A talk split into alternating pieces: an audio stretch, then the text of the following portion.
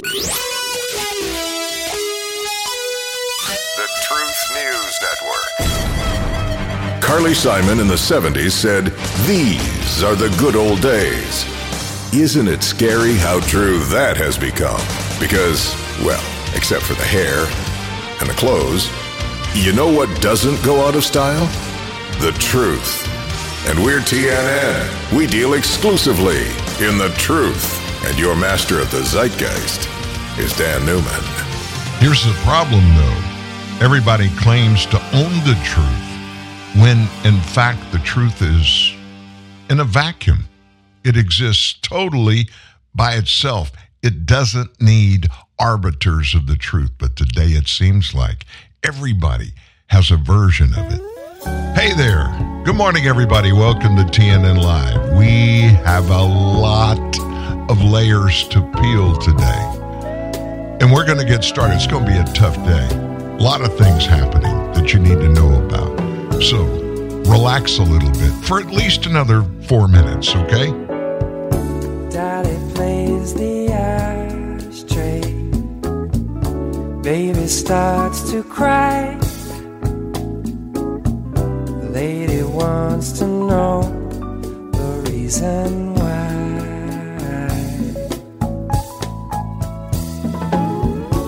Daddy's just like Coltrane. Baby's just like Miles.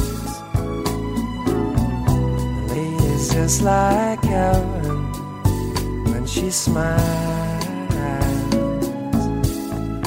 Lady wants to know, she wants to know the reason. Got to know the reason why this man has got to go. Man is always leaving. How he hates to say goodbye. What she doesn't know is there really is no reason.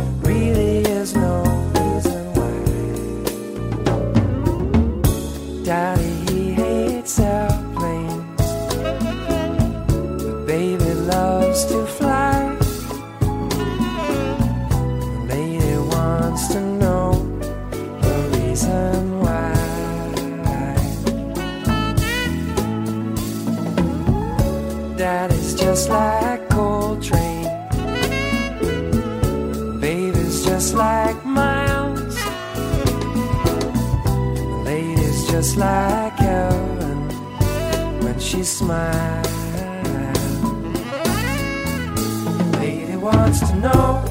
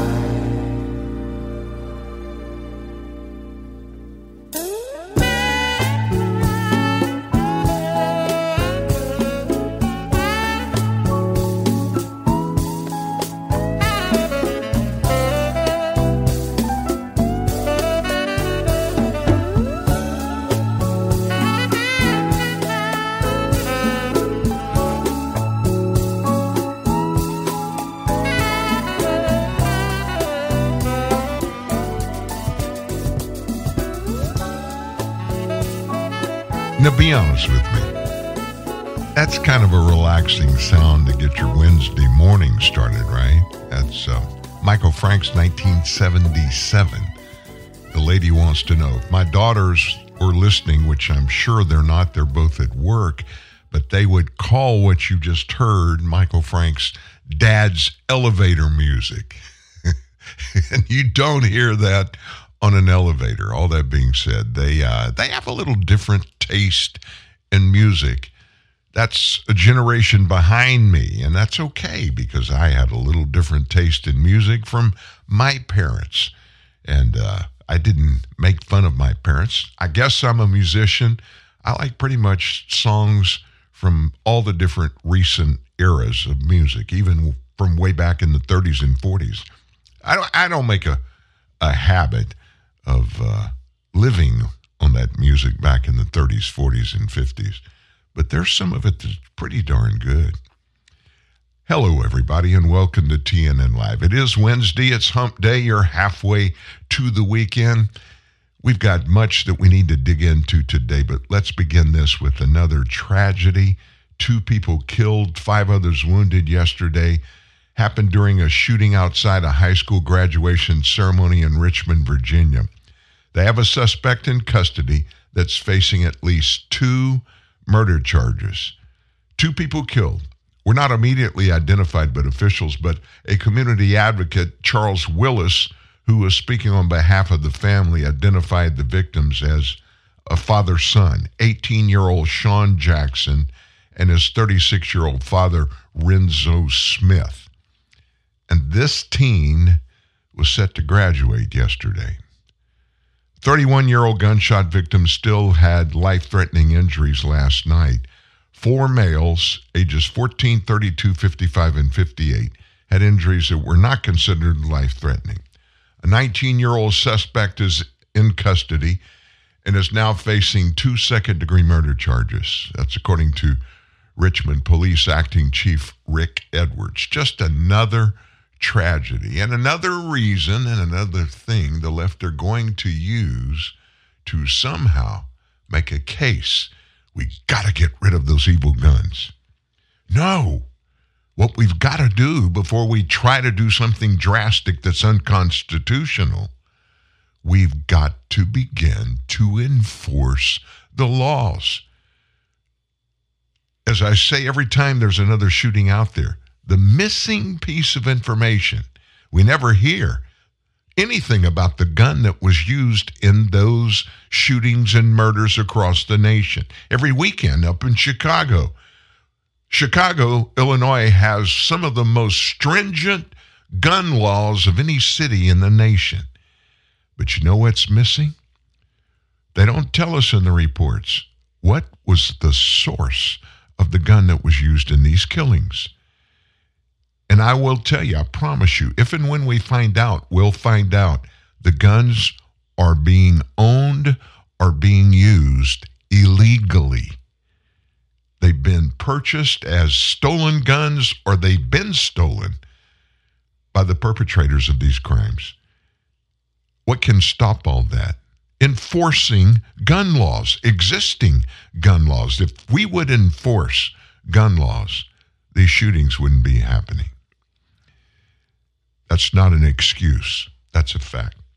What do we have for you today? A bunch of news, a bunch of information besides that Richmond, Virginia stuff.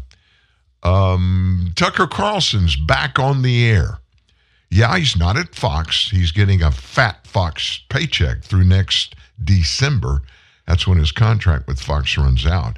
And he can't do broadcast on a television network. It would be a violation of his contract. He is in litigation with Fox News, but he cut a deal with Elon Musk and he is doing his show. It's not an hour long, it's shorter than that, but he's doing his show on Twitter. And he did his very first one yesterday. It's only a few minutes long. Guess what we're going to do here? In our second hour, you're going to hear Tucker. You're going to hear his new show, the debut of his new show. It's called Tucker on Twitter. That's coming up. Additionally, we've got big news out of communist China. We have put a conspiracy theory to rest. And it has to do with TikTok. And we got more people in the presidential race. All of that and a whole lot more coming up with us. So stay with us for the two hours. If you can't, I get it. I understand. A commitment of two hours in the middle of a workday morning is difficult to do. But you can always come back to our site later that day, that night, the next day, and you can find the show and you can listen to it there. Also, on any of your favorite podcast hosting sites, they all carry TNN Live. In fact, just minutes after the show goes over at 11 a.m., they pick up those shows and they have them for you there. So if you got an iPhone or if you have a Google phone, whatever your source is, you can go see and store, bookmark TNN Live. That way you never miss a show. So, getting started today, and now we're in the heat, the very beginning of the, the heat of a presidential primary coming up this August, believe it or not. Can you can you imagine we're about to enter the primary season for the 2024 presidential election? But something I want to do right now is start getting you to think about our existing president, who, by the way, has made it clear he's going to run for reelection. So let's look back over our shoulders just for a minute. For the entirety of Joe Biden's presidential campaign back in 2020 and the 28 months of his presidency, President Biden has been and is a sick man. Now, don't start throwing stuff at your computer screen in anger. Just listen to me. During the campaign, he was so feeble that those that were handling him, his political handlers, they kept him locked up down in the basement. His public events were very scarce, and his rare media interviews were usually marked with some embarrassing vocal gaffes on his part. And his problems have only gotten worse during his presidency. His feebleness was on display last week when he tripped on stage, tumbled face first. He did a face plant on the ground at the Air Force Academy's commencement ceremony. His aides had a challenging time in getting him to his feet. Biden first sat back down on his stage. He finally got up and he pointed to the culprit. There was a sandbag used to secure his teleprompter. But to make matters worse, when he got back to the White House, he bumped his head, I mean, nastily, getting off of Marine One, the helicopter that brings him from uh, Joint Base Andrews to the White House. This fall, the one this week, was not the first time Americans have seen President Biden tumble. Numerous times he stumbled while walking up the stairs of Air Force One. Last year, he famously fell off his bike while he was riding in a state park in Delaware. And then just a few weeks ago at the G7 summit in Hiroshima, Japan, Biden almost tripped when walking down concrete stairs. He wasn't holding the railing, and a fall could have been catastrophic and seriously injured him. Sadly, and nobody can credibly say this is not right. President Biden is very frail. His health is a ticking time bomb. After speeches, he often gets lost, does not know where to go. He could easily tumble off a stage and require hospitalization or even surgery. This is a nightmare for the American people. And listen to what I'm saying. It needs to end immediately. He's 80 years old. At 80, Joe Biden needs medical care, treatment, and rest. He doesn't have the physical or the mental capabilities to manage the most demanding and powerful job in the world. He just doesn't. He's clearly not in good condition physically or mentally, even for age 80.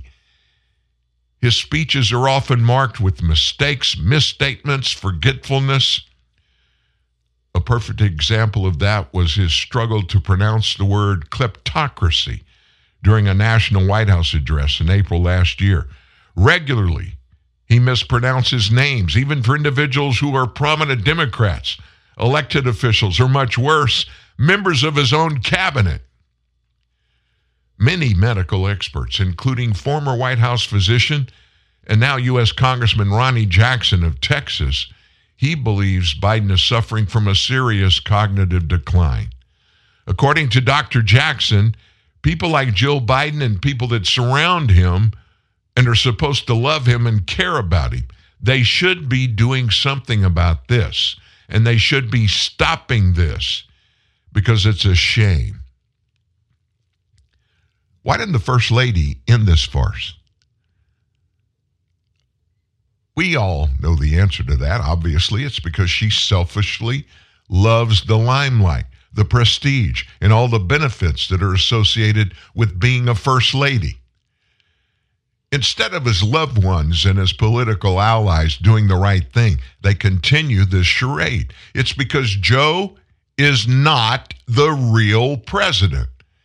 He is a puppet of powerful interest that control his every move. The situation is clear to 2024 GOP presidential candidate Vivek Ramaswamy. He claims that Biden is a puppet, a front man for the managerial industrial complex around him. And frankly, it's starting to look more and more like a form of elder abuse. Ramaswamy believes that Biden's cognitive defects are a convenience for the managerial class that's turned him into this puppet we see every day. This situation is shocking. It's frightening. And it's completely unacceptable. Since Biden's aides and family members will not encourage him to resign, the vice president and a majority of cabinet members should invoke the 25th Amendment and remove him. At the very least, congressional Republicans should demand that the president immediately submit a mental competency test. If he fails that competency test, and he will, he should then be impeached, convicted, and removed from office. This may sound harsh, but the facts are there, and the obvious things say and show and speak, they actually scream loudly Joe Biden is no longer fit to serve as president. And by the way, the list of impeachable offenses that Biden has committed, it's quite long. And there are many that can be used to end his threat to both the institution of the presidency and, more importantly, to the nation. Let me just point one out. Every day, every illegal immigrant that steps foot in the United States of America is doing so because the commander in chief, Joe Biden, has decided he is no longer going to, if he ever did, enforce the rule of law according to the oath of office he took and according to the Constitution and according to federal immigration laws that he was instigated and was part of passing when he was in the U.S. Senate. He is not enforcing the law. That is impeachable.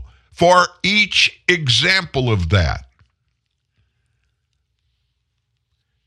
as President Trump stated after Biden's fall, it was not inspiring to see him sprawled on the stage in Colorado Springs. This sent a message of weakness to our enemies. It was also not comforting to the American people or to our military service members, commander in chief, and all that. It's a sick joke to believe that Biden can run for president again in 2024 and theoretically serve in that position until he's 86 years old. He can't function as a president now at 80, and his condition will only get worse as he ages. It does for all of us. This is not just because it's Joe Biden, a Democrat, and because conservatives don't like what he's doing. It wouldn't matter if it was Trump or even Ronald Reagan. You get to a point where you can't meet the challenge any longer and you step aside. Therefore, the time for action is now, right now before calamity strikes our nation. Congressional Republicans can no longer remain quiet on this vital matter, as it only conveys timidity, sends a message, another message, to our enemies around the world. Congress must show courage and act, especially when our national security is at risk. And it is. It is in risk every day. This man lives in the White House. And it's not a slam. What I'm talking about is not a slam on the President of the United States. It's a slam on the process that is being used every day to keep this charade, keep it going. That, my friends, is a danger to the United States. And why do you think Xi Jinping and other foreign enemy foes are just getting prepared and they are ready.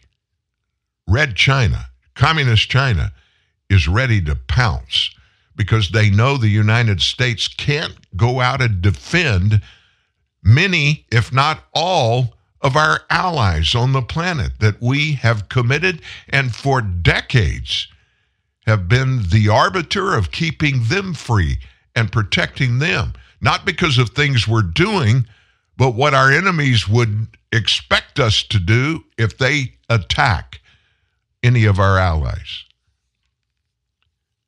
Taiwan is one of those. We, for decades, have had agreements with Communist China, whoever the leaders have been.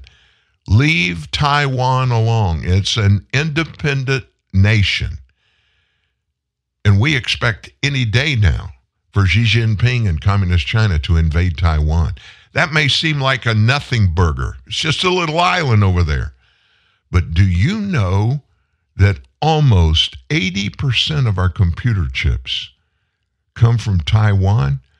What would happen? What would happen in the United States if Communist China just took that one thing away from us? Talk about change our lives it would definitely change our lives.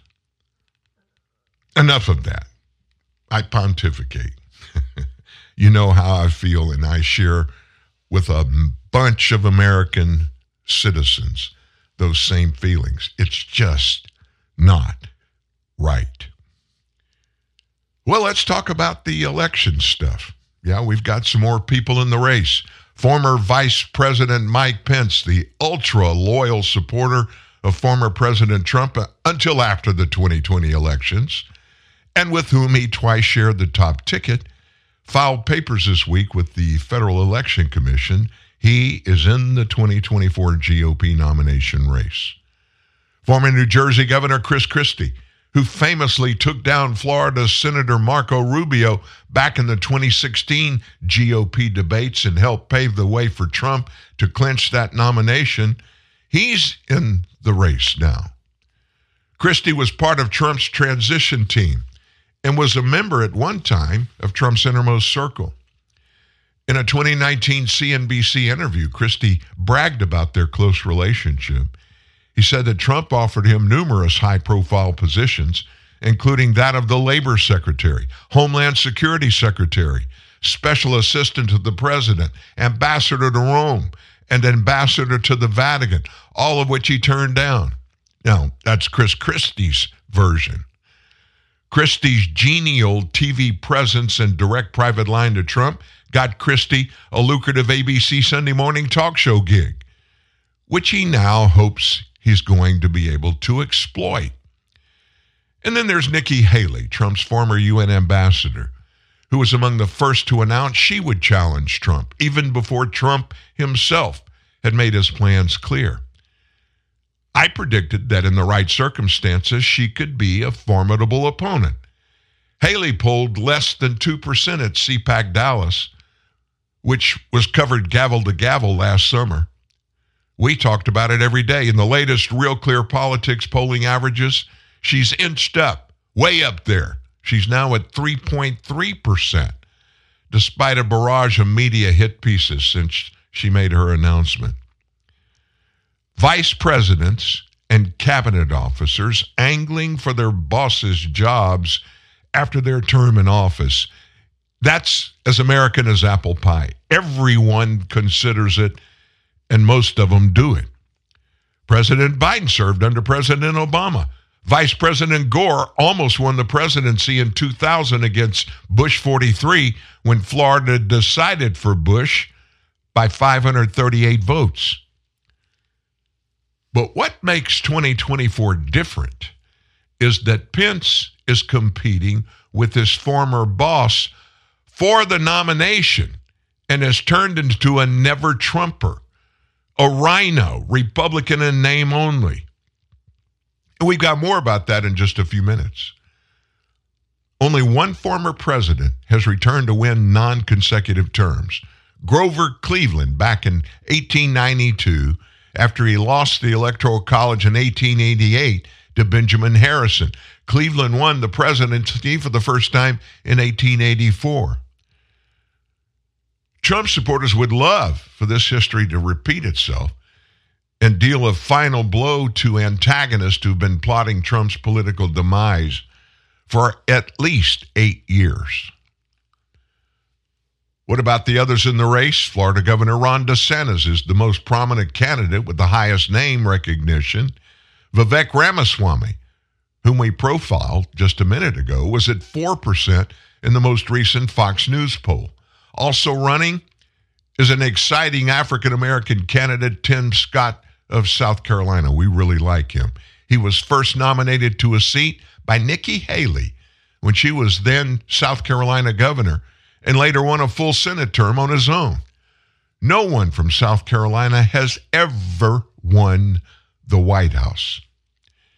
Even five candidates challenging Trump is sizable, considering that all of them sat out of the 2020 primaries, which Trump won unopposed. Now, each candidate has to convince voters that Trump, all of a sudden, is not electable a tricky feat considering that Trump created history by winning more votes in his second run than the first, and he still lost. No president has done that in over a hundred years. The most obvious way for challengers to attack Trump is to point out his troubles since Biden took office.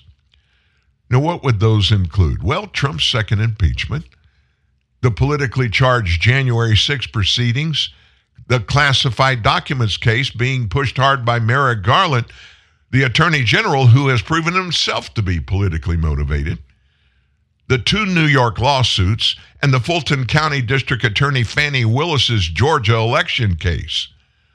Most Republican voters would react to any Republican candidate mentioning these Trump deficiencies because they believe that the former president is the target of the swamp's long campaign to bring him down. And I happened to be one of those people. Undaunted, more challengers are entering the field every day. There's so many that the RNC may have to open up a second overflow debate stage to accommodate them all.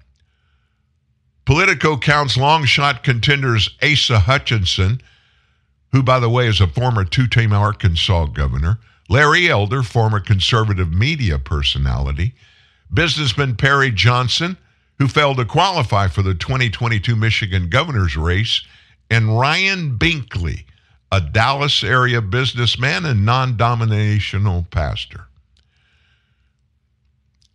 There will be more, I promise you. A crowded Republican field. Who's that going to help and who's it's going to hurt? The more the merrier, says Trump. The more in, it's going to help Trump enormously. It would be difficult for any of his challengers to differentiate themselves from Trump on policy.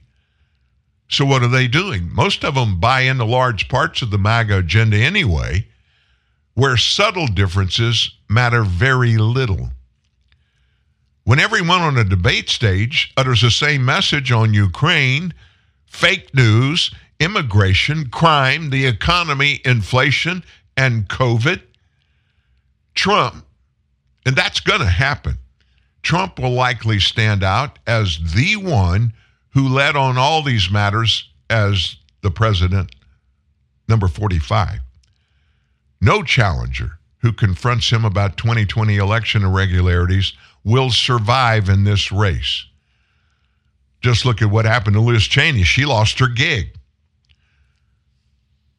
Challengers could try to talk about the intangible but critical code words like temperament, conduct, or avoiding drama, but invite risk if Trump counterattacks, as he is going to do. He does every time. Trump has already used several nicknames to attack DeSantis, the most common being Ron DeSantis. The best hope for the challengers is to see Trump legally in trouble from all the cases that are brewing against him.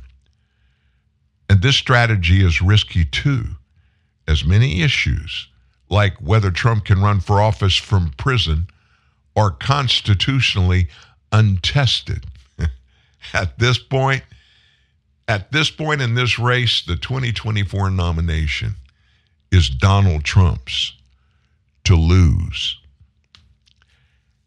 Golly, you just got two opinion pieces back to back from Big Dan. I apologize for it, but you know what? When we have Steve Baker on our second hour on Tuesday, which we do every Tuesday, and yesterday our conversation was full of some very meaty things. I've gotten tons of text and emails talking about it. People are concerned, and many people are afraid and because of that, it's incumbent upon us here at TNN Live, and we're committed, we're all in, to bring you facts and to weigh in every day on the issues, the things that are important to you. You, the people, we, the people, are what makes this nation happen. It's not the government, even though the government thinks the government is the end all and be all. It's the people. The people need to know what's going on, and dadgummit, that's what we're all about. We're not going to stop. We're not stopping. We're keeping on. 35 years after the original movie, Fox is bringing you back to where it all began. Nobody puts baby in the corner. This is the real Dirty Dance. Eight celebrities compete to become the real Baby and Johnny. Work on my Johnny is. Some will rise, some will fall. All will have the time of their life. The Real Dirty Dancing four week event starts Tuesday at 9 on Fox 5. Little Caesars thin crust pizza is so loaded with cheese and pepperoni you can't even see the crust. And if you ever want to see it again, listen very carefully. Bring six forty nine in unmarked bills or marked bills or coins or just a credit or debit card to Little Caesars. Come alone and bring your friends or family. Bring everyone. Get a Little Caesars large thin crust pizza with extra cheese and the most pepperoni, all at the nation's best price of just six forty nine. Pizza, pizza. Top four national pizza chains. Extra most bestest thin crust pepperoni pizza versus large round one topping thin crust pepperoni pizza. Everyday standard menu prices at participating locations plus tax. ABC tonight, it's all about big cash. Here we go! And big crash. On the new season of Celebrity Wheel of Fortune, one star will spin it Give me the money! to win it all. The big winner, of $1 million. Then, host Leslie Jones is off to the races on Supermarket Sweep. On your carts, get set, And we're going to need a cleanup on every aisle. You are on fire! It all starts tonight, 8, 7 Central on ABC and stream on Hulu. The following is an important time insensitive announcement from Staples. Now, for an unlimited time only, Staples is drastically cutting their everyday prices on hundreds of products your business needs. That's right, the clock is not ticking. Walk, crawl, or lollygag to Staples, and you will not miss this opportunity. These are everyday price cuts. Take a four pack of AA Duracell batteries was $4.79, now just $2.99. But act now or later because these Staples everyday price cuts will be around for a really, really long time. Price cuts like a two pack of Scotch Magic Tape, previously $4.79, now just $2.99. And Scotch Packaging Tape, now just $2.29 for today, tomorrow, and pretty much every day till the cows come home. But don't hurry. These everyday price cuts are indefinite. To repeat, these prices will last. So stop by your nearest Staples whenever it's convenient and take advantage of these normal, continuing everyday price cuts. Thank you. Need more cowbell? Better yet, How about the ring of truth? TNN, the Truth News Network, and Dan Newman. By the way, I mentioned Steve Baker's second hour with us yesterday. We, he and I, really went into some deep, deep things in our conversation, and it went long. It went about 40 minutes. Normally, it's between 20 and 30 minutes. If you missed the show yesterday, I encourage you go grab that podcast. It's probably one of the most important TNN live shows that we've done, and this is our fourth season. How do you get it? The quickest, easiest way. Most of you have Apple iPhones. Go to the Apple podcast site. If you haven't already bookmarked TNN Live, put TNN Live with an exclamation point in your search bar. And when it comes up, you'll see my the caricature of me. Uh, it's hard to miss. And if you'll bookmark it, you can always go immediately get the latest show. It will be the top show when you scroll down. But get yesterday's show. And if you if you don't want to listen to the whole thing, I get it. Just fast forward to the second hour. Right at the top of the second hour, the 10 o'clock hour, is when Steve comes on. And we talked about some very critical things that are applicable to every one of you. And if you missed it, you need to go pick it up. One more little thought process about the election that's coming up next year. Let, us face it, we got so many people running for president right now.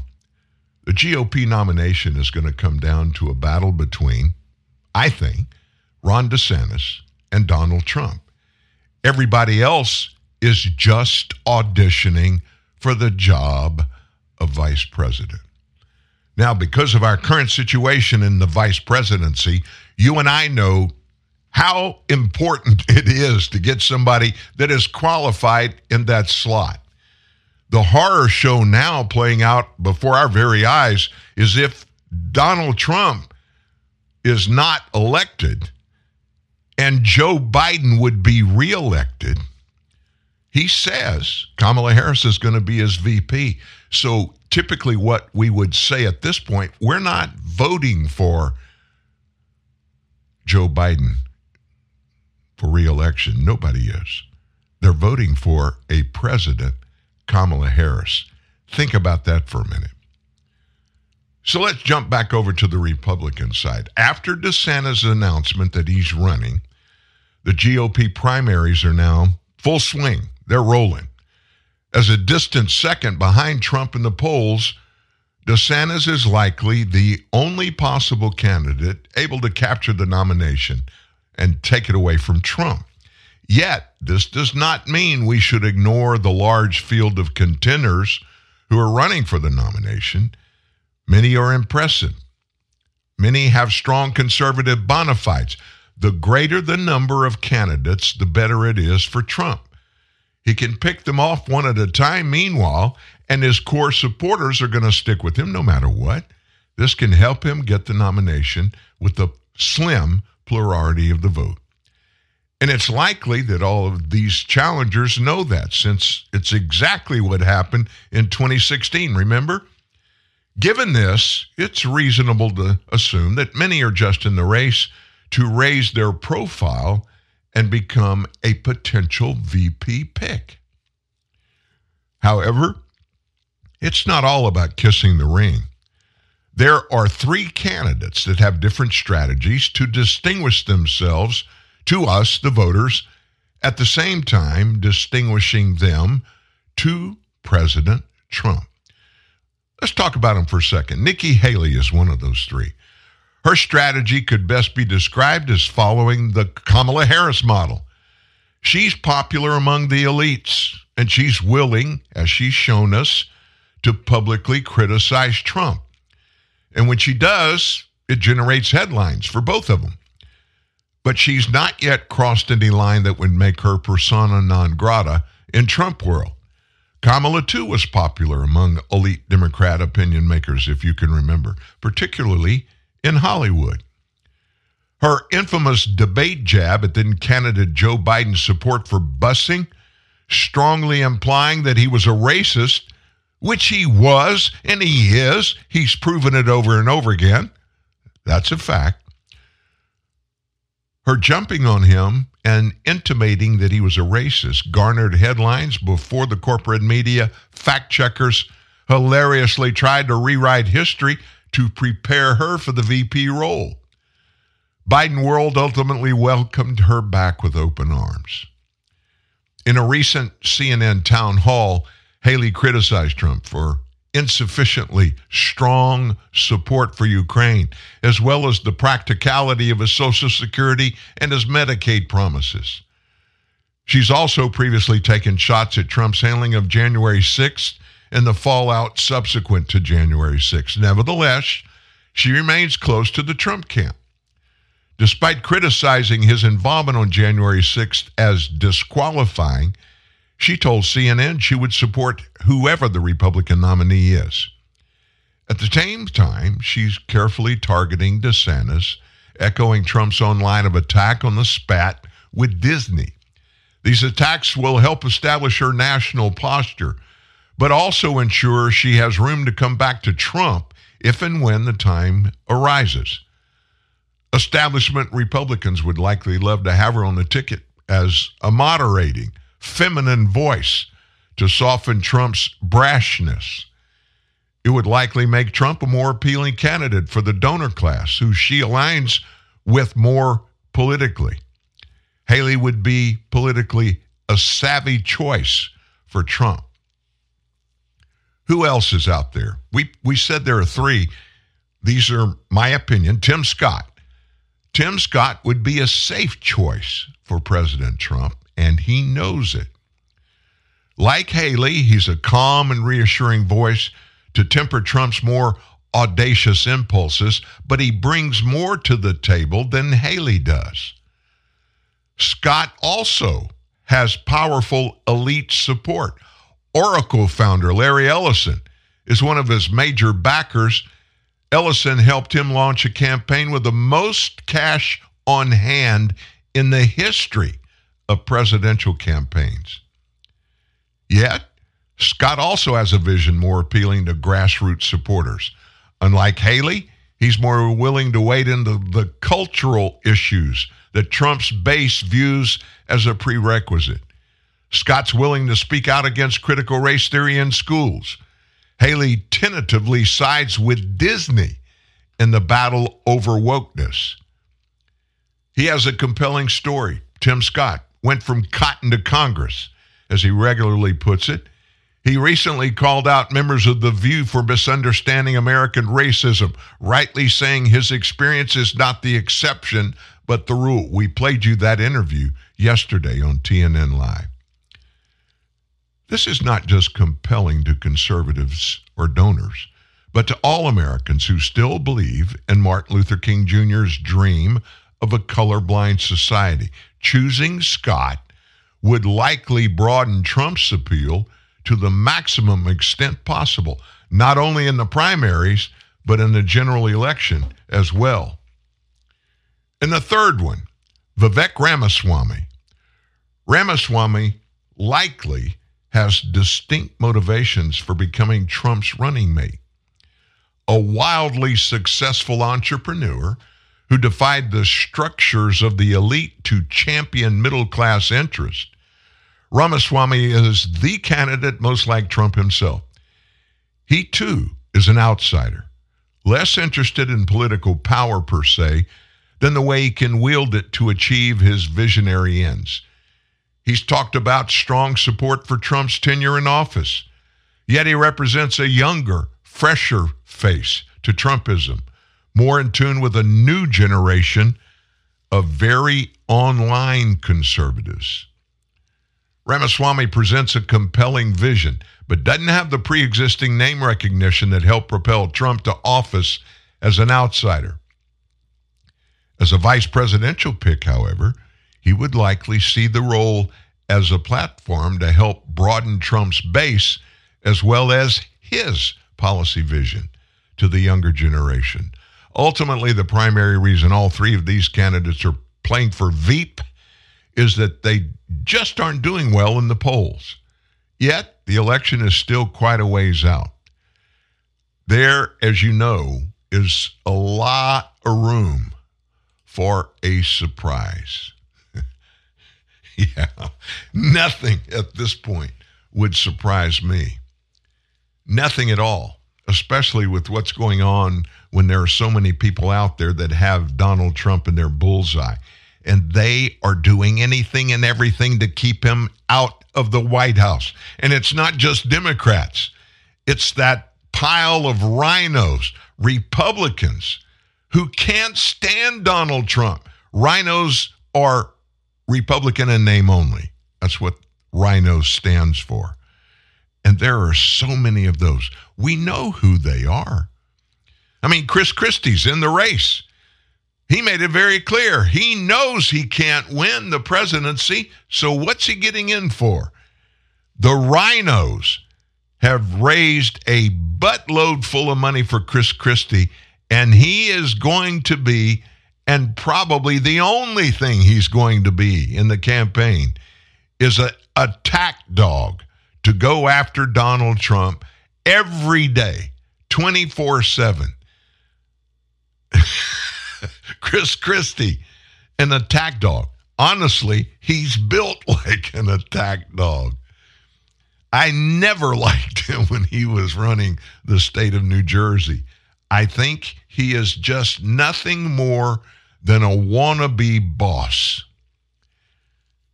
And he just got kicked to the curb in 2016. He got humiliated after he humiliated Marco. Marco Rubio, senator down in Florida that was running. So a lot of people are saying, what about Ron DeSantis for vice president? And I know we're going 45 minutes into the show and we're still talking about election stuff. This is the last story today we're going to talk about on election stuff. The dream ticket. I mean, we all talked about it. Trump DeSantis or even DeSantis Trump. Now think about that. We talked about it on the show. We had callers call in. A couple of them called in and talk to us about DeSantis and Trump as a team. Donald Trump, he can serve as president for one more term. Think about it. Trump, DeSantis is vice president. They have a very successful four years. And Trump, by bringing DeSantis in with him as VP, he shows DeSantis all the ropes, the very successful things, and the way Trump used them in his four years, even to put aside a lot of the Democrat fighting that happened that kept him from totally getting all of his ideas in place, the things that he told us in the in his campaign that he wanted to do. He got most of them done, but Congress, the RINOs, kept him from getting some of them done. DeSantis could learn all that. And then Trump could help put DeSantis in office in 2028 and even 2032. Think about that. We could have 12 years, 12 years, four more of Trump, and then eight years with a true conservative, just like Trump, as president. How much good could be done with this pair as a tag team in 2024? It could still happen. It still could happen. Now, I promise you, at the top of the show, we had some very important news coming out of China. We finally have verified something about the communist Chinese government regarding TikTok. And it's no longer rumors that Xi Jinping's Chinese government can access stuff on the computers and the phones of TikTok users. A former high ranking employee of ByteDance, the parent company of TikTok, alleged that a group of members within the Chinese Communist Party had special credentials to access U.S. user data. That's according to a legal filing. It's factual, it's true. Former executive Yu Jintao alleged that CCP committee members targeted Hong Kong civil rights activists and protesters back in 2018, obtaining TikTok data containing network information, SIM card identification, and IP addresses to track and identify them. This is part of a court filing. Moreover, CCP members inside ByteDance had access to a super user credential, or they call it for short a God credential, to see every piece of information the company received and had a backdoor channel to obtain U.S. user information. In other words, people in the U.S. that have TikTok on their iPhones, Google phones, any phone, and even on computers. These allegations came up as part of a recent submission in a wrongful termination lawsuit filed in May in San Francisco. Yu is a California resident. He was head of engineering for ByteDance from August of 2017 to November of 2018 and was based at ByteDance's Menlo Park, California office. And he worked at the company's Los Angeles and Beijing offices. I have seen no evidence the Chinese government has access to that data. That's from TikTok CEO Shou-Zi Chew in March when he testified before Congress. They've never asked us, and we've never provided. Yu's lawyer, named Charles Jung, a partner at law firm Nassiri and Jung, told the Wall Street Journal that Yu was inspired to reveal the allegations because he viewed Chew's testimony as deceptive. Yeah, he outright lied. My client is placing himself at risk by telling his story in court, Jung said.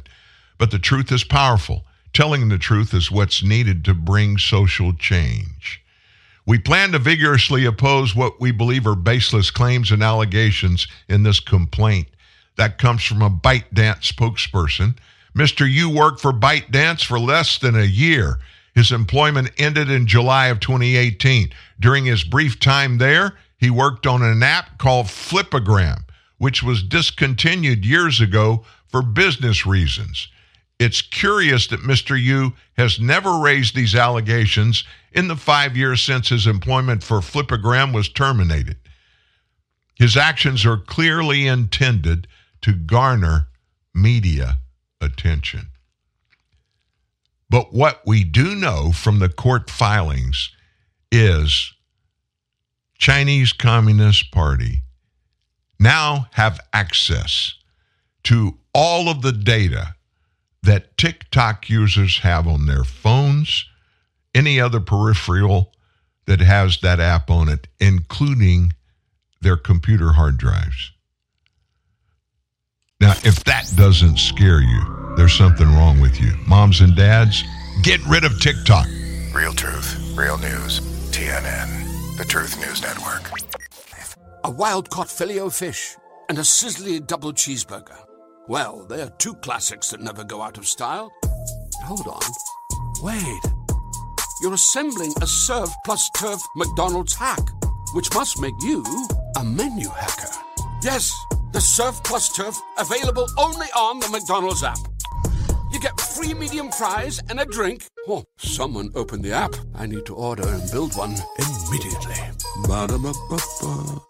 The advanced surgeons at the Center for Innovative GYN Care look beyond quick fixes like birth control to help their patients find the best treatment options for complex GYN conditions. My name is Sakina, and I had the CIGC groundbreaking minimally invasive hysterectomy. I got back to my life in a week with only two small incisions and minimal scarring. Discover the CIGC difference with offices in Midtown Manhattan and Montclair, New Jersey. Telemedicine appointments are also available. Book a consultation at innovativegyn.com or call 888 Surgery. New Dunkin' Refreshers. Vibrant fruit flavors like strawberry, dragon fruit, and peach passion fruit. B vitamins and energy from green tea. All under 200 calories. Order ahead via the Dunkin' app for contactless way to order, pay, and pick up in the drive thru America runs on Dunkin'. Price and participation may vary. Limited time offer. See the bold new expression of sporty style.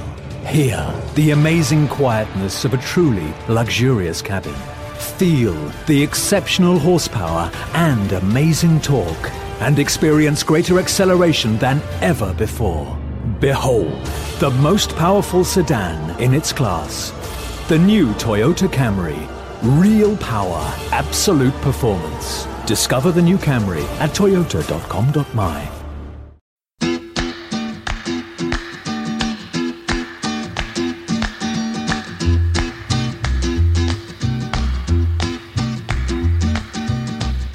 Pee Wee Herman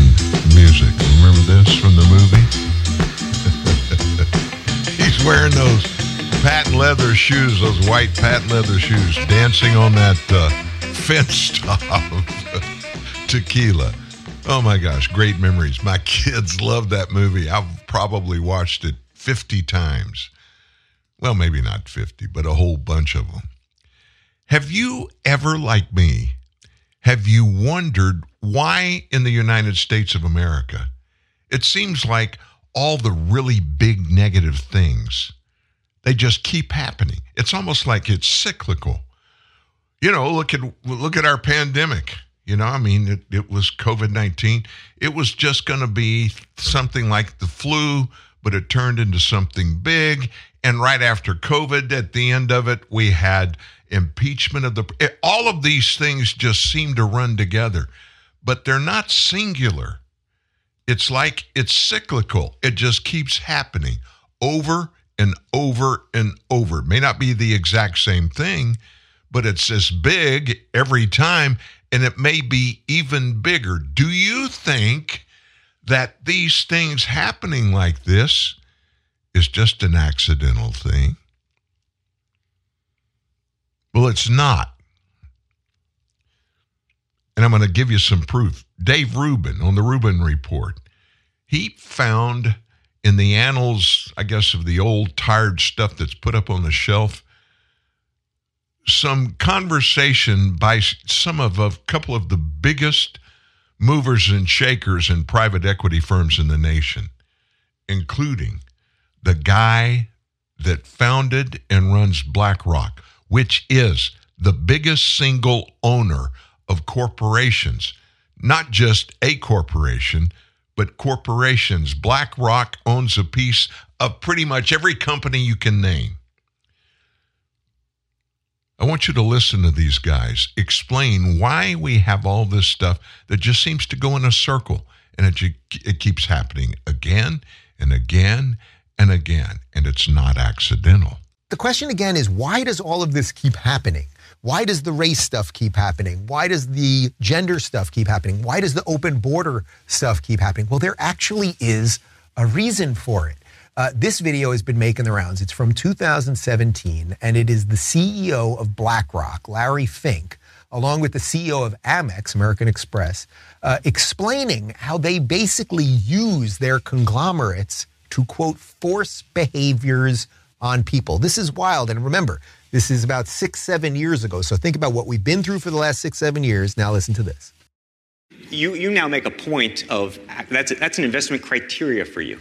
Well, behaviors are going to have to change, and this is one thing we're going to, we're asking companies.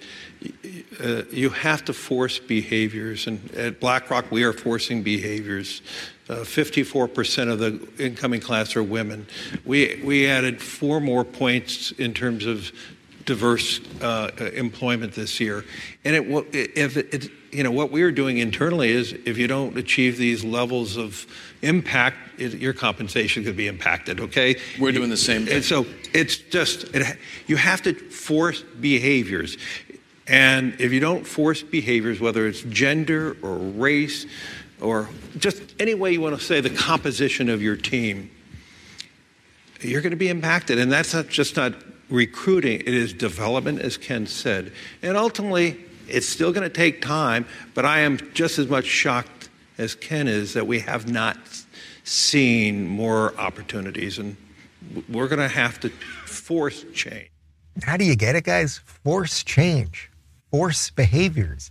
Uh, Larry Fink, by the way, has been the CEO of BlackRock, I think, since 1988. He is still the CEO of BlackRock. He is a white man. I looks like in in maybe his uh, early to mid 60s. Uh, has not stepped down for a black lesbian yet. It's very, very bizarre. I thought change starts with you, the man in the mirror. What are you doing, dude? But now do you get it? So these companies that then push these crazy policies on all of their subsidiaries are actually injecting racism, injecting gender discrimination against, say, straight people, et cetera, et cetera, into all these things. So there's a clean path, right? That's what I'm trying to lay out to you guys today. When every day we wake up and there's more craziness, or why does the craziness never stop? There's a there's a clear reason for it. My mother told me something. My mother remarried and married well. She married a uh, entrepreneur from South Louisiana, and uh, they had pretty much all the money they needed or wanted, and did pretty much everything they did. And a couple of times, especially in the early going of that relationship, I um, I questioned my mom's reasoning. Did you marry Papa Joe? His name was Joe Huval. Papa Joe Huval from Lafayette, actually from Broussard, Louisiana. And I said, Did you marry him just for his money? And she looked at me and said, I'll never forget this line Money's not everything, Dan, but money makes everything a little better. At the time, I didn't get that. I mean, you know, I was young, I was in college, and I knew that money opened up doors. The more money you had, a lot more doors will open to you. And when you're young, that's all you really think about what you can get, what you can achieve if you have more money. You just heard two guys from two of the biggest companies on the planet, BlackRock and uh, the owner of American Express, that parent company. They look at the world, especially the financial world, in a little different perspective than do most of us because we can't identify. But at the beginning of that conversation, what the CEO of BlackRock said, it just slapped me in the face. We manipulate people's habits, people's actions, people and what they do. We manipulate it, and we have to. Now, think about that. They have to. Why do they have to? Because everything exists in an upside down funnel. And it all has to be wide and spread out, but it has to be for one common cause. And to get there, we can't just expect people to do the right things and to have every bit of information and knowledge and expertise that is necessary. And so we find people, we bring them in, and then we manipulate what they do and their mindsets. That should scare us. But really, I don't think we want it to scare us. What we want it to do is educate us to what's going on. I've always said, coming from South Louisiana, where the culture down there, especially in Acadiana, which is an area of about maybe 200 square miles, it's where the Cajuns live. You've heard the term Cajun. Cajuns are basically a mixed race of African American, Caucasian, and even some American Native Americans, Indian. Creole came down from Canada. It's a mixture. And these people are light thinkers. They've developed a social existence, a society, basically. And we laugh about it. I lived in it, I grew up in it. And I wasn't Cajun. And it was very obvious I wasn't Cajun, but I integrated very easily with these people because I grew up with them. I was conditioned by environment. And that's what's happening now in these major corporations. And obviously, it's been happening for years. That, what you just heard, was from 2017. So, what is the target? It's not about making money, it's about controlling people, controlling what people think and what people do and condition them to get into a frame of mind that is corporately developed by major companies like Amex and BlackRock. And therefore, these bad things that happen, they talked about it racism, illegal immigration being allowed. All of those things are taught and created. Look at what happened to you and your mindset during COVID 19 regarding, regarding the disease itself, COVID, and vaccines. How many of you during COVID world, you just everything that came from the White House, that came from Dr. Anthony Fauci, that came from the CDC, National Institutes of Health, how many of you just swallowed it hook, line, and linker, sinker, and you started wearing masks everywhere you go? I was in Atlanta, Georgia this past weekend. We did the show Friday live from Atlanta, Georgia. I flew out there. I flew through Charlotte. I, I, going out, I flew through Dallas, Fort Worth, DFW. There are still people that are wearing masks.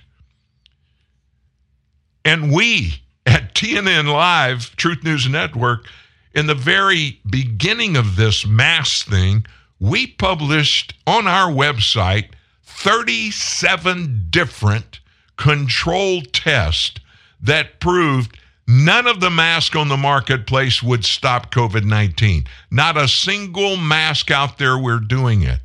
And every one of those 37 control tests that we published on our site, they came from the CDC's own website. Yet here's Dr. Anthony Fauci, and he's up there touting every day at the beginning of the pandemic you got to wear a mask, you've got to socially distance. None of that worked, but it conditioned people to act in a way that the big unincorporated corporation, and you know who I'm talking about, the political blogosphere, the whole thing, we all acted in accordance with what we were conditioned was the right thing to do.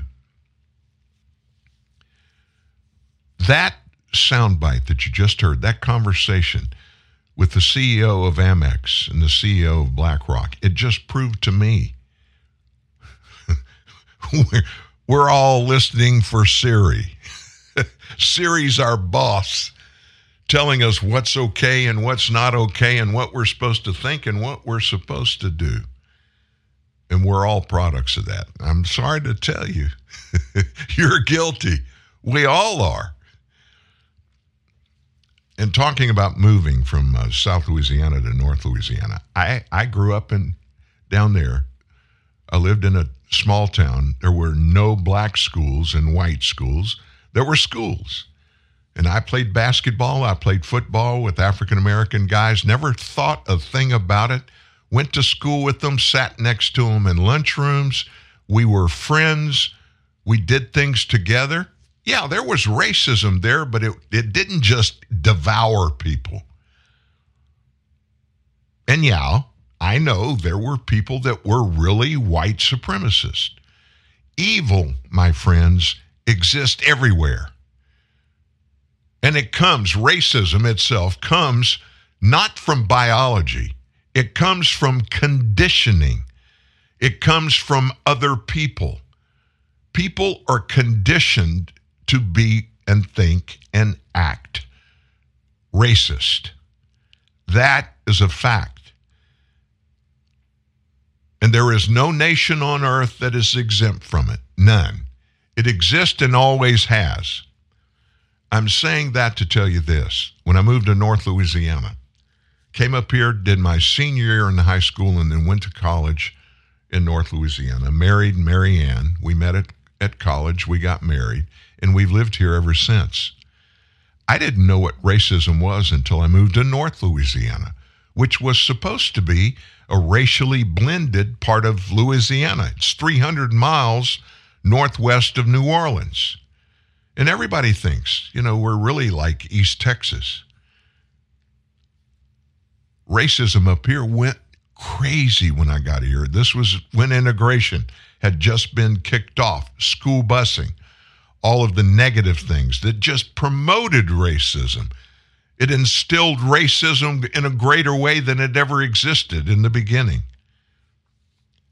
but it was taught. We people were conditioned to live with that mindset. And it's evil. There's no question about it. In my mind, it's the scourge of this generation is racism. But it exists, and we, my friends, have allowed it to be conditioned, and we respond in one way or the other. We choose. Maybe it's subliminally, but we choose to embrace it, to adopt it, or to push it out. And it's that way about everything. It's not just about racism, it's about everything. Now, is that a bad thing? We just need to know it's there, and we need to be able to discern when it's happening and not let someone force it on us without us realizing what we voluntarily are adopting. I want to segue right into something else. We're going to take a short break here, but on the other side of this, we're going to get into the nuts and bolts of what's going on with this FBI thing, FBI Director Christopher Wray, and that 1023 document that he still refuses to give to the House Oversight Committee that is oversight. It is responsible for overseeing everything that goes on in the FBI as well as other parts of our government. What's really going on there? That's up next. Fox Wednesday. Could this mysterious princess unlock riches? She's a bad singer. All hail, Princess Adrian. All new I Can See Her Voice. Then, TV's number one news show's top 10 face double elimination. No one is safe. This can't be good. All new I Can See Her Voice and all new Next Level Chef. Wednesday on Fox. No doubt you've heard about this subliminal seduction nonsense. You know, commercials that are supposed to have hidden messages in them. Well, Come to Baron. Baron's Saloon denies any use of this so-called mind control. Come to Baron. After all, Baron's is seductive enough as it is. Get in your car and come right now. What with a 16-page dinner menu crammed with delectable items, You're starting to salivate. 30 dinner items under $5, Cheap out, say big bucks. and a happy hour that lasts from 4 till 8 p.m. Obviously, Barron's has that rare combination of good food, Take out your wallet. good fun, Give us your money. and good prices. Give us your cash. So let's put this subliminal seduction nonsense to rest. Nobody can do your thinking for you. Come to Baron. You either want to come to Barron's You do, you do. or you don't. But boy, oh boy, you do, you do. Barron's, Airport and South Academy. In every age, a technology is created that upends the foundations of society the wheel, the printing press, the internet. Now, in a world sliding into financial chaos, a new technology is changing the way monetary systems work around the world. It is called Bitcoin. Bitcoin is a new form of money, controlled not by banks, governments, or corporations, but through mutual commerce between free individuals. To learn more, visit weusecoins.com. When the lie becomes the norm, speaking the truth becomes a revolutionary act. Dan Newman, TNN, the Truth News Network. During the break, I just had a truth bomb dropped on me. And before we get into the Christopher Wray FBI debacle, I want to share this with you.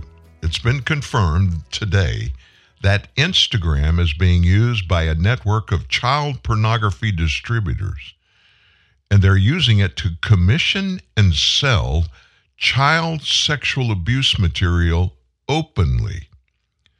The distributors use Instagram's algorithms and hashtag system to promote content to users. This is according to the Stanford Internet Observatory, coming in a report released this morning, just minutes ago. The posts themselves would not present direct images of child pornography, but content menus, which offer links to websites that can be used to purchase the content, including Telegram groups and Discord servers. The distribution of child pornography violates most websites' term of service and, by the way, federal law. Due to the widespread use of hashtags relatively long life of seller accounts, and especially the effective recommendation algorithm, Instagram serves as the key discovery mechanism for this network. They estimate that the network had been between 500 and 1,000 accounts. Meta, the parent company of Instagram, quickly acted after it was asked for comment by the Wall Street Journal on this. The social media company acknowledged flaws within its anti child pornography enforcement operation and said it was creating an internal task force to look into these networks. Child exploitation is a horrific crime, the company said. We're continuously investigating ways to actively defend against the in, this uh, intrusion. Instagram has taken down 27 child porn networks and intends to remove more. Meta said it's also blocked thousands of hashtags used to sexualize children and restricted the platform from recommending search terms associated with sexual abuse. There's a lot of good that's come from social media, no question about it. But where there is opportunity of any kind, there will always be evil people that evil people are going to do evil things. Child pornography, in my opinion, is one of the most, if not the most atrocious things ever foisted on humanity. If we can in any way reconcile abusing children in any way, and it being okay to do it online and sell materials that show it happening, my God, how sick has this nation become? How far have we people let it go? I just don't understand it. And to be honest with you, people need to understand. I harp here at TNN Live about the rule of law and about enforcing the laws. And here's the real reason for it. If we don't work within the structure that our peers have put together. Our peers are the ones that we elected to do just that. We're paying them. And that's what they do. They craft laws to take care of us and keep us safe and keep the evil as much as possible out of our lives.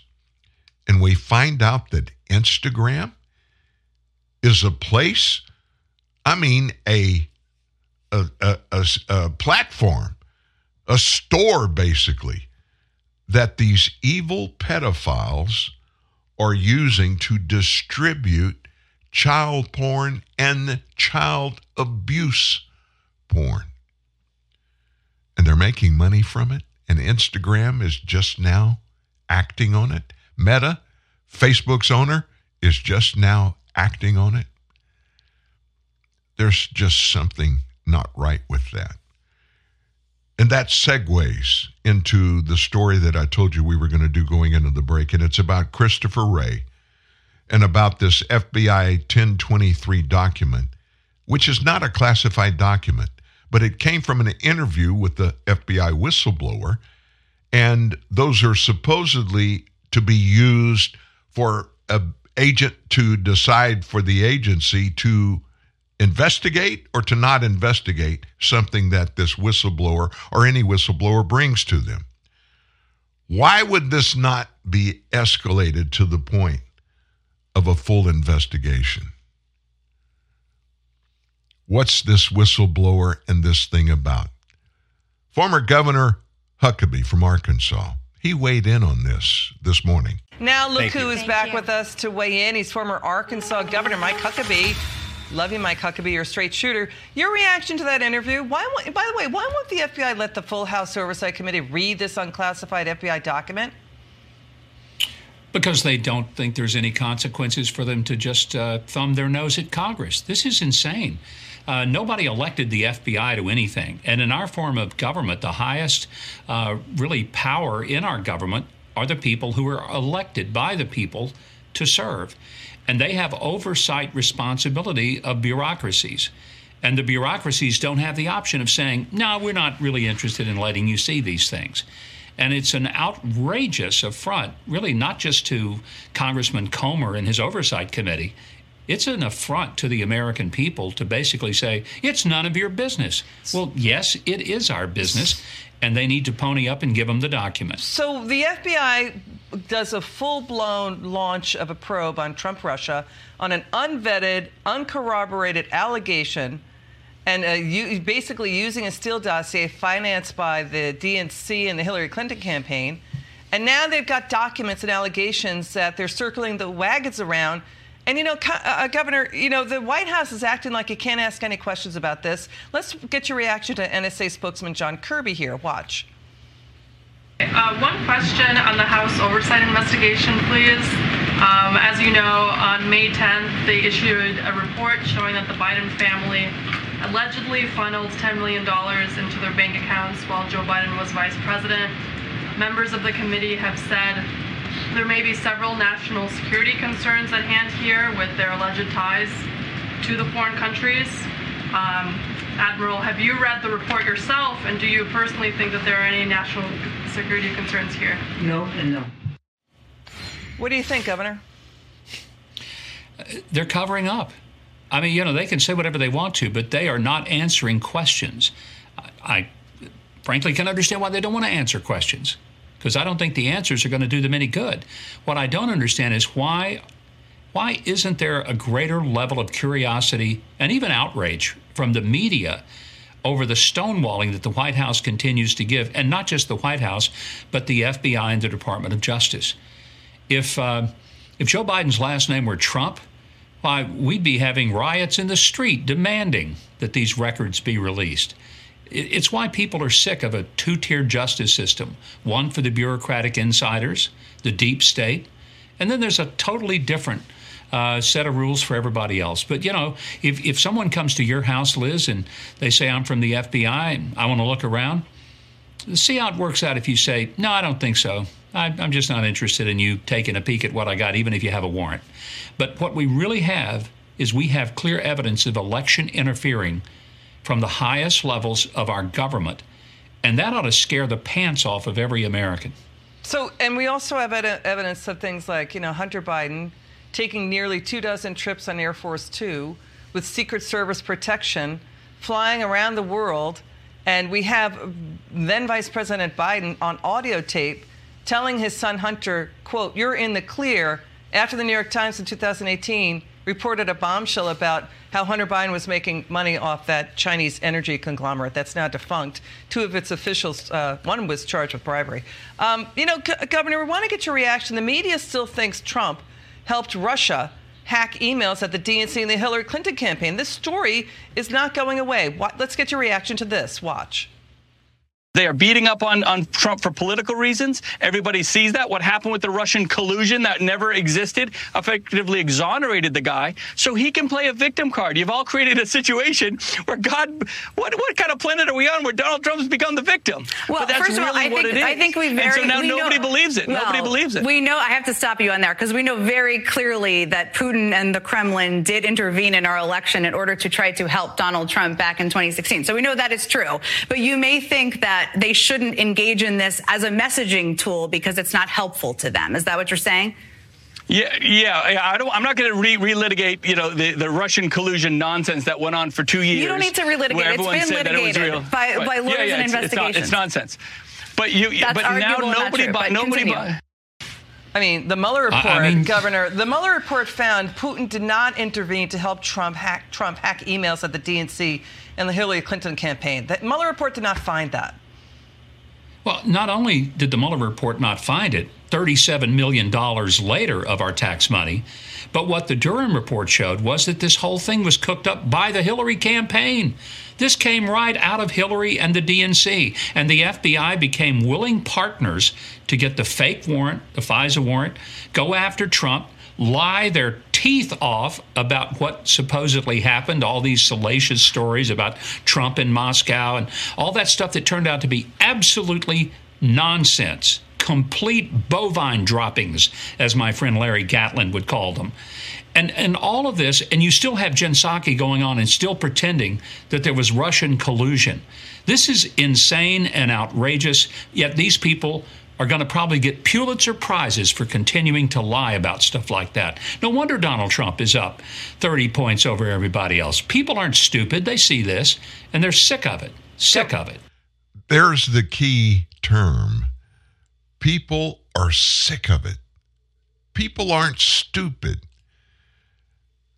It blows my mind that there is a huge portion of our media today that actually believe we're too dumb or we don't care enough to pay attention to what they're telling us and to be able to discern on most parts we're able to discern when they're misrepresenting things and when they're outright lying to us about things.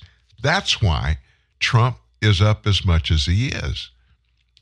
I could spend an entire show talking to you about conversations that I have with my fellow Christian brothers and sisters about Donald Trump and how many people I mean, it's almost unanimous. Everybody says, boy, we like what he did. We like his policies. We like what he did for the American people. But I wish that he would tone down the rhetoric, that he would stop calling people names, that he would stop laughing at people, would stop just diminishing anybody and everybody that has a different opinion about anything than his. I wish they would stop that. And I felt the same way the first few months of his presidency. But then I began to think through and I began to watch. Donald Trump's methodology, which is very blue collar, you, you got to be honest and, and analyze where he came from. He came from Queens, New York. It's where he grew up. That's where he built his company. And that means that he worked with some of the coarsest labor unions, blue collar workers, construction workers. Those are the people he interacted with. And on a higher economic level, it was people that were coarse, that were crude, but everybody understood the language, the lingo, and everybody acted accordingly. You know what I tell my Christian friends that are put off by the way Trump messaged? Trump's methodology resonates with more blue collar Americans, and more of those blue collar Americans identify with that than there are us that don't like that. That's just the way life is in average America. Have you ever thought about that? I mean, that's that's a fact. There's no doubt about it. It's a credible thing to believe that. And if you don't believe it, then give me an answer. Why? Why is he 30, 35 points up? Why? Why would people? I mean, do you think Americans are so crude? Do you think that Americans are stupid? I don't. I believe his messaging resonates with more people than it doesn't resonate with. And in many cases, Trump says things that you and I think, but we don't say. don't question me on that. Hey, by the way, a federal appeals court has upheld a lower court's decision about Biden's administration policy that allows the mass release of illegals without even having a court date. Lawsuit filed in Florida. U.S. District Judge Kent Wetherell blocked the Biden administration's parole with conditions policy in May, just before the Title 42 expired. A three judge panel for the 11th Circuit Court of Appeals denied Biden's appeal yesterday, leaving in place the lower court's injunction. And their reasoning they said Homeland Security's claims of injury from the injunction ring somewhat hollow, considering its record of overstating similar threats. The department's ability to ascertain future harm is uncertain at best. This is the finding of that three judge panel. Given this record, we take DHS's latest claims of impending disaster if it is not allowed to use either of the challenge policies with some skepticism. Florida Attorney General Ashley Moody filed a lawsuit May the 11th, argued that parole with conditions policy is virtually identical to the administration's parole plus ATD policy previously struck down by a federal judge. In other words, they're, they're, they're no longer going to be able to do whatever they're doing regarding mass release of these illegal immigrants in the nation when nobody knows where they are, where they're going, how they're living, and what they're doing, or we don't know their background and their history. So, it's 10:30. I promised you in the first hour that in the second hour Tucker Carlson was going to come in. Tucker Carlson, he's in a, a war, a legal war with his old employer, Fox News. Fox News has him under contract through the end of 2024, which means through the election cycle.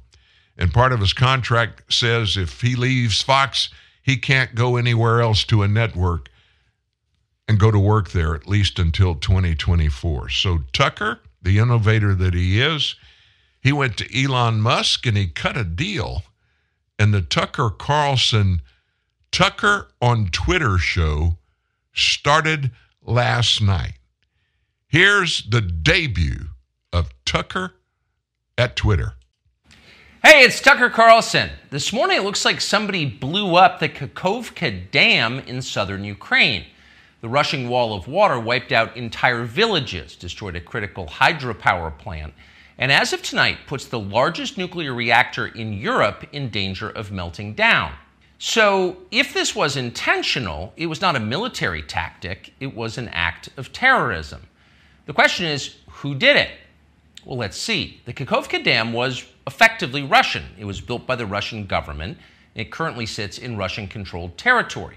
The dam's reservoir supplies water to Crimea, which has been, for the last 240 years, home of the Russian Black Sea Fleet. Blowing up the dam may be bad for Ukraine, but it hurts Russia more. And for precisely that reason, the Ukrainian government has considered destroying it.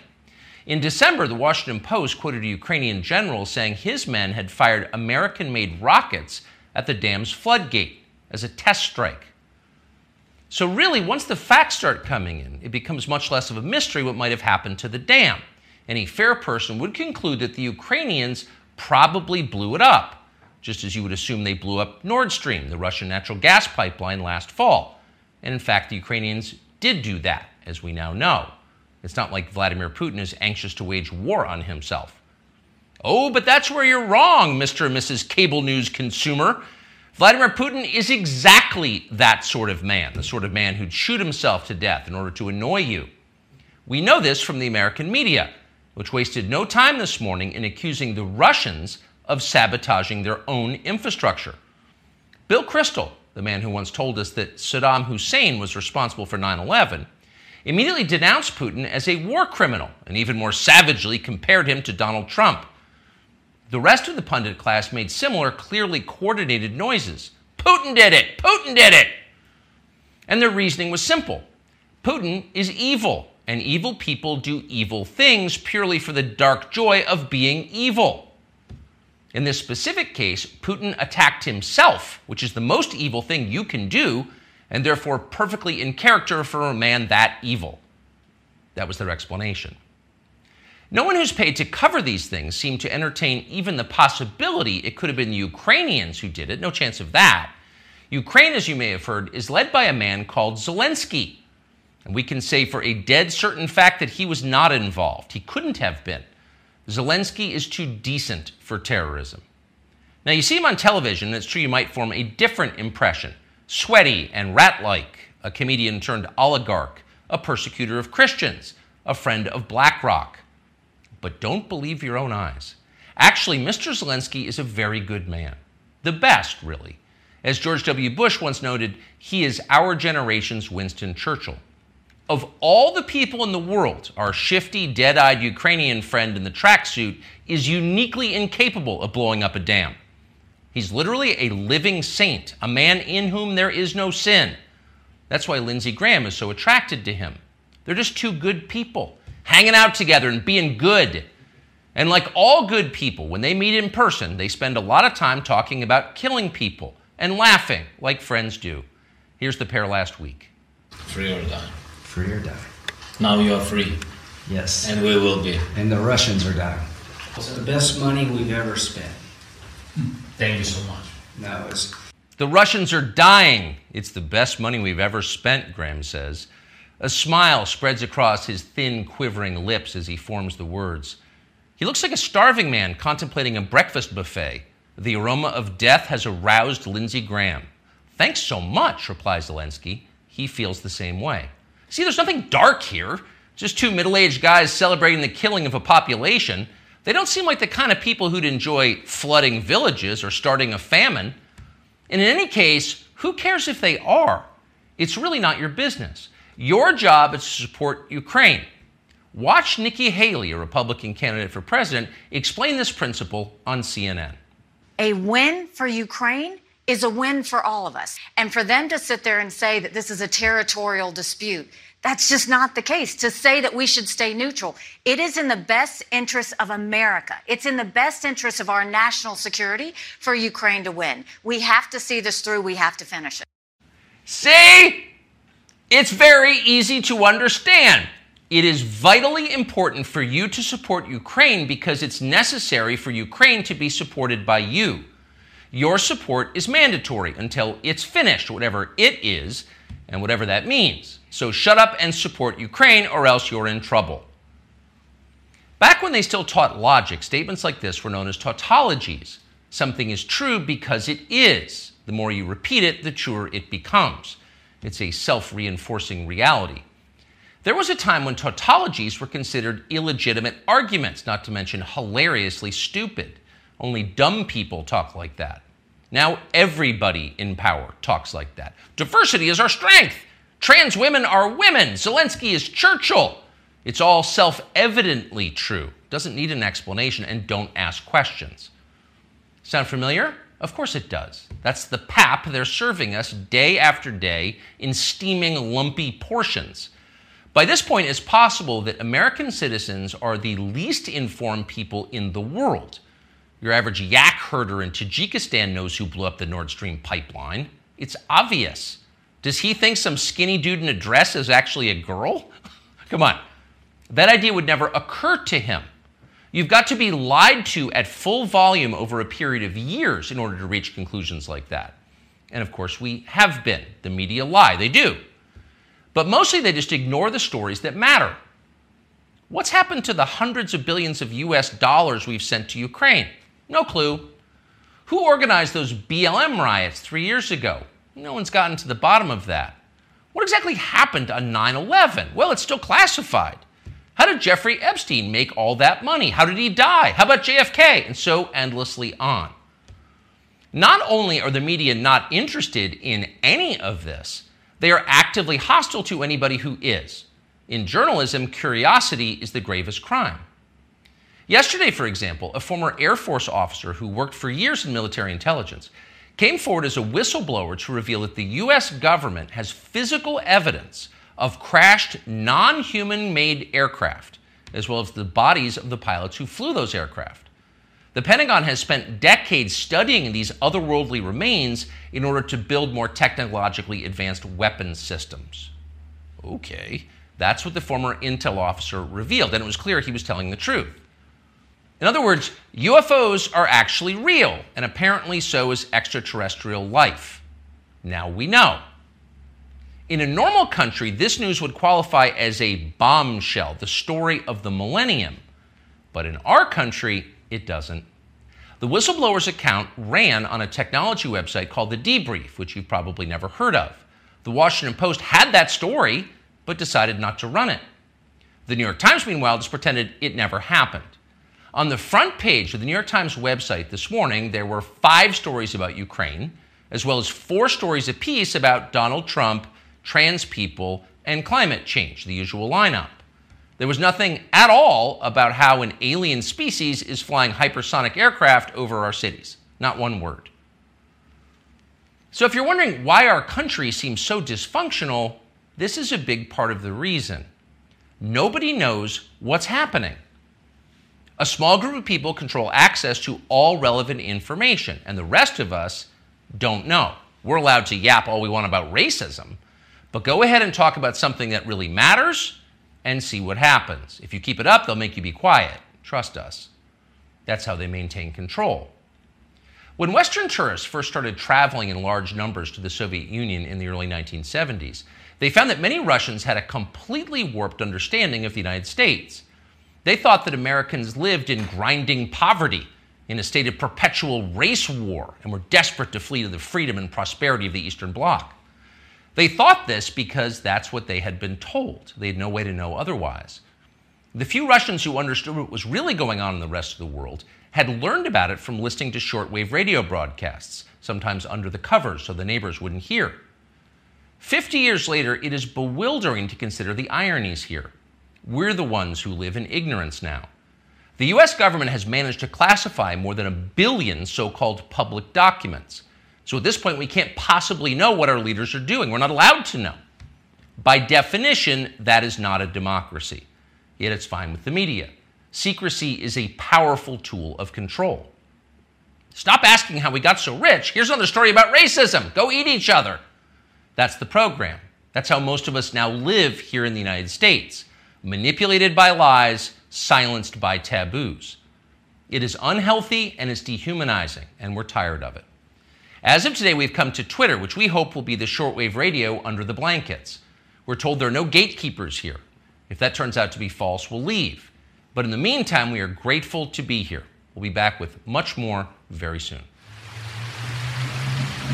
I hear people say the news is full of lies. Well, there you have it. Tucker on Twitter. Tucker Carlson is now on Twitter. And the reason for it, in case you missed it earlier, is because his contract with Fox, if and when he leaves Fox for any reason, he's still under contract to Fox through December of 2024. And that prevents him from going to another network where he could put his show. And so he can't do it. But he has contractually the ability to access and use social media. Twitter is a social media site.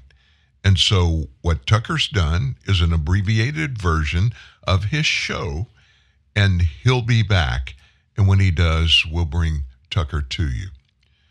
On a different conversation note, did you hear what happened yesterday in the professional golf world?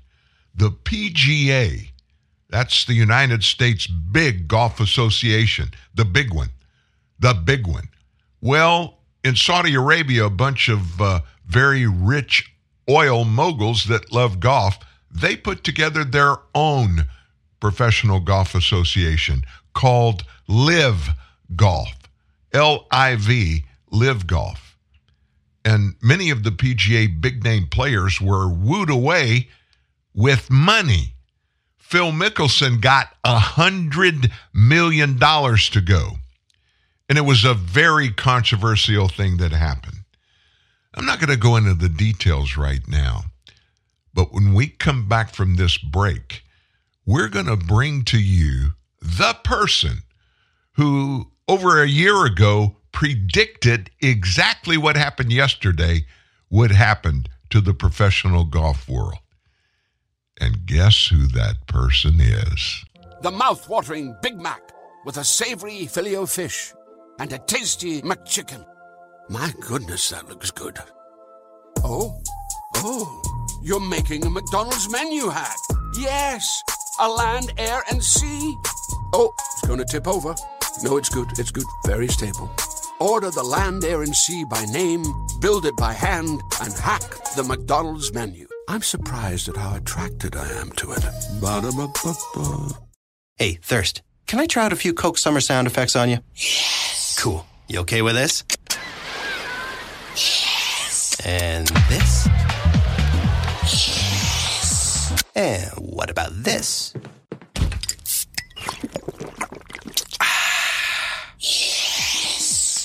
Gotcha there, Thirst. That wasn't sound effects. That was a Coke. I'm no longer thirsty. You're so out of here. Coca Cola, open happiness. Des Moines HelpWanted.com salutes the employee of the month. The one employee you can't live without. The others, let's just call them Dave. Dave, we need to talk about your sick days. What seems to be the problem, Mr. Employee of the Month? Last week you were out all five days. I was sick. Thanks for checking in. You posted on social media that you were at a comedy club on Monday. Laughter is the best medicine. An outdoor barbecue on Tuesday. Feed a cold, starve a fever, or whichever one needs to be fed. That's the one I had. Okay, Wednesday you took a selfie, hashtag faking sick. That was supposed to say freaking sick. Thursday you were at an amusement park. Somebody stole my phone. They stole your phone and uploaded photos of you at an amusement park. Yes, fake news. Friday you tailgated in the employee parking lot. Friday's basically the weekend. Everyone knows that. If you don't mind hiring Daves, go to the huge national job boards. That's probably what you'll get. But if you want more employees of the month, go where local job seekers find good local jobs. We don't discriminate against people named Dave. Dave is a common name, fun to say, and so we're using it as a catch-all for lackluster employees everywhere. Please don't write us to tell us you were insulted by this ad. That would be a real Dave move, Dave.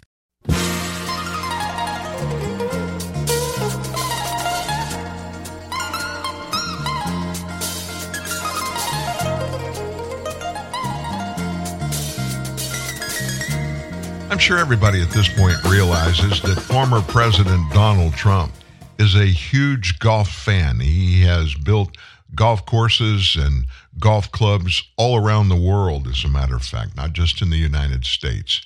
Well, he weighed in yesterday on the merger that we told you about going into the break. It's between LIV Golf and the PGA Tour. And it all happened very suddenly. Trump praised the news on Truth Social and he called the merger glamorous and great. And uh, he did that on Truth Social, but it was also copied on Twitter. Former president predicted the PGA would merge with the Saudi backed LIV Tour, and Trump predicted that back in 2022. He argued then that golfers who turned down lucrative LIV offers would come to regret it once both tours eventually merge. Trump said the PGA would not reward the loyalty of its golfers once the merger happens. All of those golfers that remain loyal to the very disloyal PGA in all of its different forms will pay a big price when the inevitable merger with LIV comes and you get nothing but a big thank you from PGA officials who are making millions of dollars a year. That's what Trump said over a year ago. If you don't take the money now, you'll get nothing after the merger takes place. And only say how smart the original signees were. Good luck to all, and congratulations to really talented Cam Smith on his incredible win.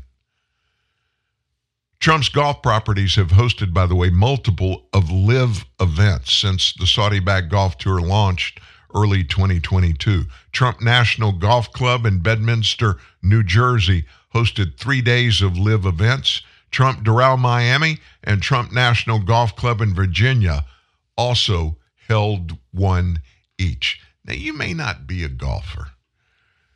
And honestly, this whole story is about more than just golf. It's about big money, big corporations. Now, for a number of years, this guy, your host, owned two different arena football teams. One was in AF2, which is the league that operated in smaller cities but was owned principally by the AFL. The team that I owned, the AF2 team, was in Bossier City, Louisiana. It was called the Bossier Shreveport Battle Wings. Battle Wings was the team. Then, when there was a merger between the two leagues, we moved our team, we rebranded and moved to the New Orleans Arena. That's right across the street from the Superdome in New Orleans, and it's where the NBA team, the Pelicans, play now. We played our games there in the Arena Football League.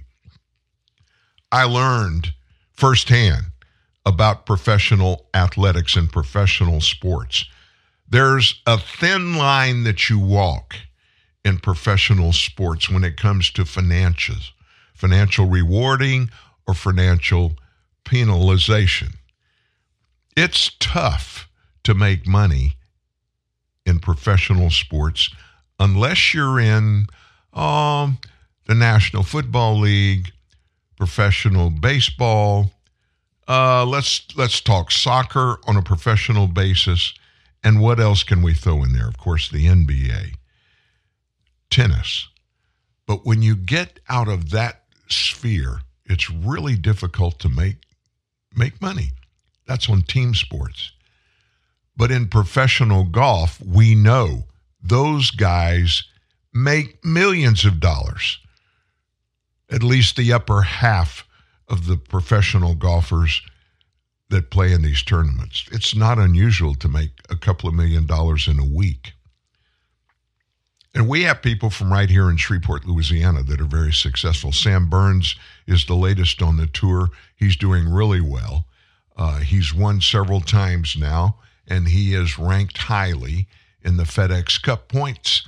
And he has a chance to make even more money this year. And yeah, in the PGA, there are a lot of guys down at the bottom that struggle, but to be honest about the money, I checked before we went live today, and the average PGA golfer in 2021 made $1.4 million a year.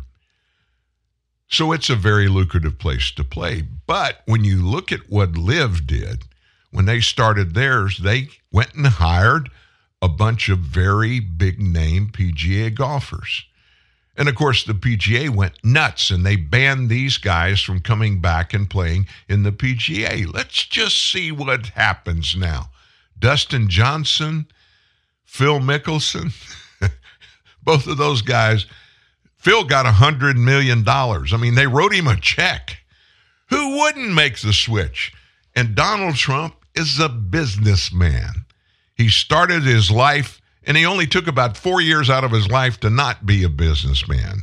But he was a businessman in the White House. but he predicted that LIV and the PGA would re, not reunite, but would merge. And if and when it happened, and he predicted it was going to happen this year. Of course, he's right. How is he so right about so many different things? I don't know. Maybe he's uh, a seer, you know, somebody that can tell the future. I don't know. But he's a good business guy. Nobody can take that away from him. He may be crass, he may be crude, which he is, but he's a good businessman and he predicted this would happen.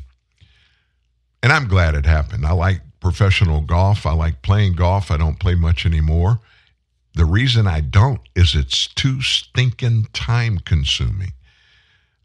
I mean, on a normal course, normal country club or even a public course, it takes three and a half to four hours to play 18 holes of golf. And then when you throw in the other stuff, getting everything put together, going out, putting your shoes on, getting your clubs on a cart, all of that stuff. And then the aftermath, you're going to go inside and maybe eat a burger. You're talking about six hours. That's a lot to give away. And I know people that do it every day, Monday through Friday, and even a few people that do it seven days a week. I could be one of those people if I could put up with the amount of time that it takes, but I can't. I got too much going on. My mind's racing all the time. So, in this stuff, we haven't talked about it. The whistleblower and that 1023 document, that's all about bribery, alleged bribery by foreign nationals, Chinese people specifically, that sent money, and we have the proof that the money was sent to various members of the Joe Biden family. We call it the Biden Family Syndicate. Well, it took a little time, but the White House has come out in response to that.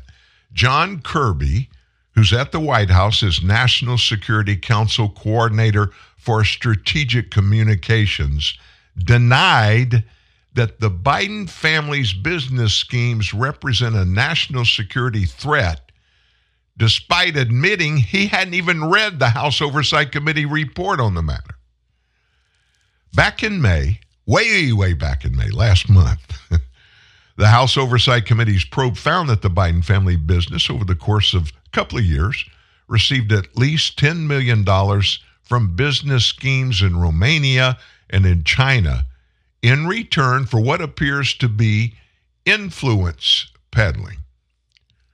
Now, what does that mean, influence peddling? Well, Joe Biden at the time was vice president of the United States. And the influence he was peddling was access to him and his political power and his political contacts.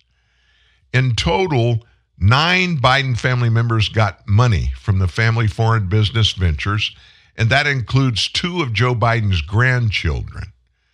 We have the documents. That's a fact. Have you read the report yourself? This is a reporter asking Admiral Kirby at this press briefing. Have you read the report yourself? And do you personally think there are any national security concerns here? That question was asked of Kirby, and his response was no and no. In other words, he hadn't read the report, and he doesn't think there are any national security concerns there. The question was the second time in a week reporters raised the topic of the Biden family business during these White House press briefings. During last Wednesday's briefing, a reporter asked Kirby what he thought about a recent Harvard Harris poll that found that 53% of us, more than half of Americans, including a quarter of Democrats, believe that Biden was involved with his son in an illegal influence peddling scheme. What do you say to the majority of Americans who think that the president is corrupt? Wow, Kirby replied, pausing before claiming that there's nothing to these claims. There's no there there. It doesn't matter if we have the banking records. Forget about that.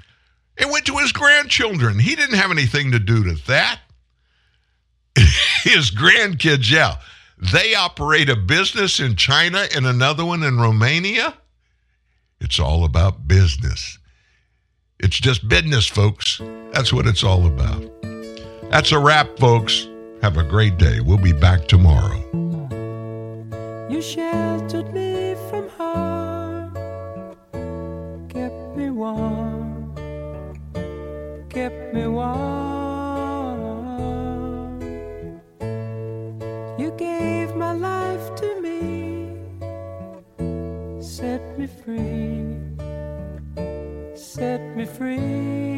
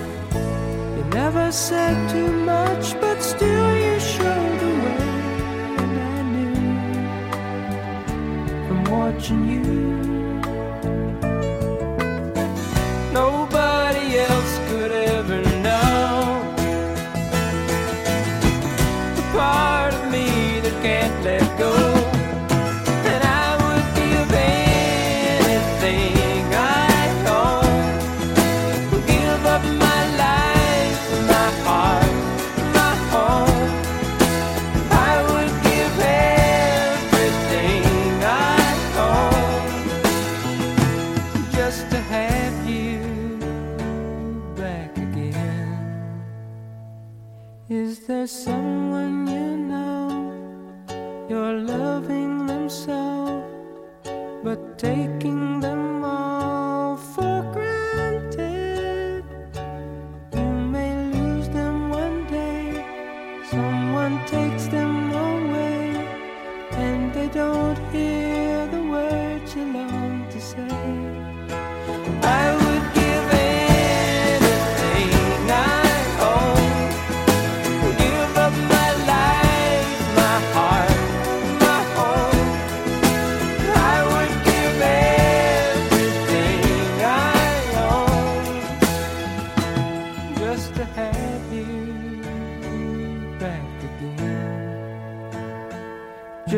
touch you once again.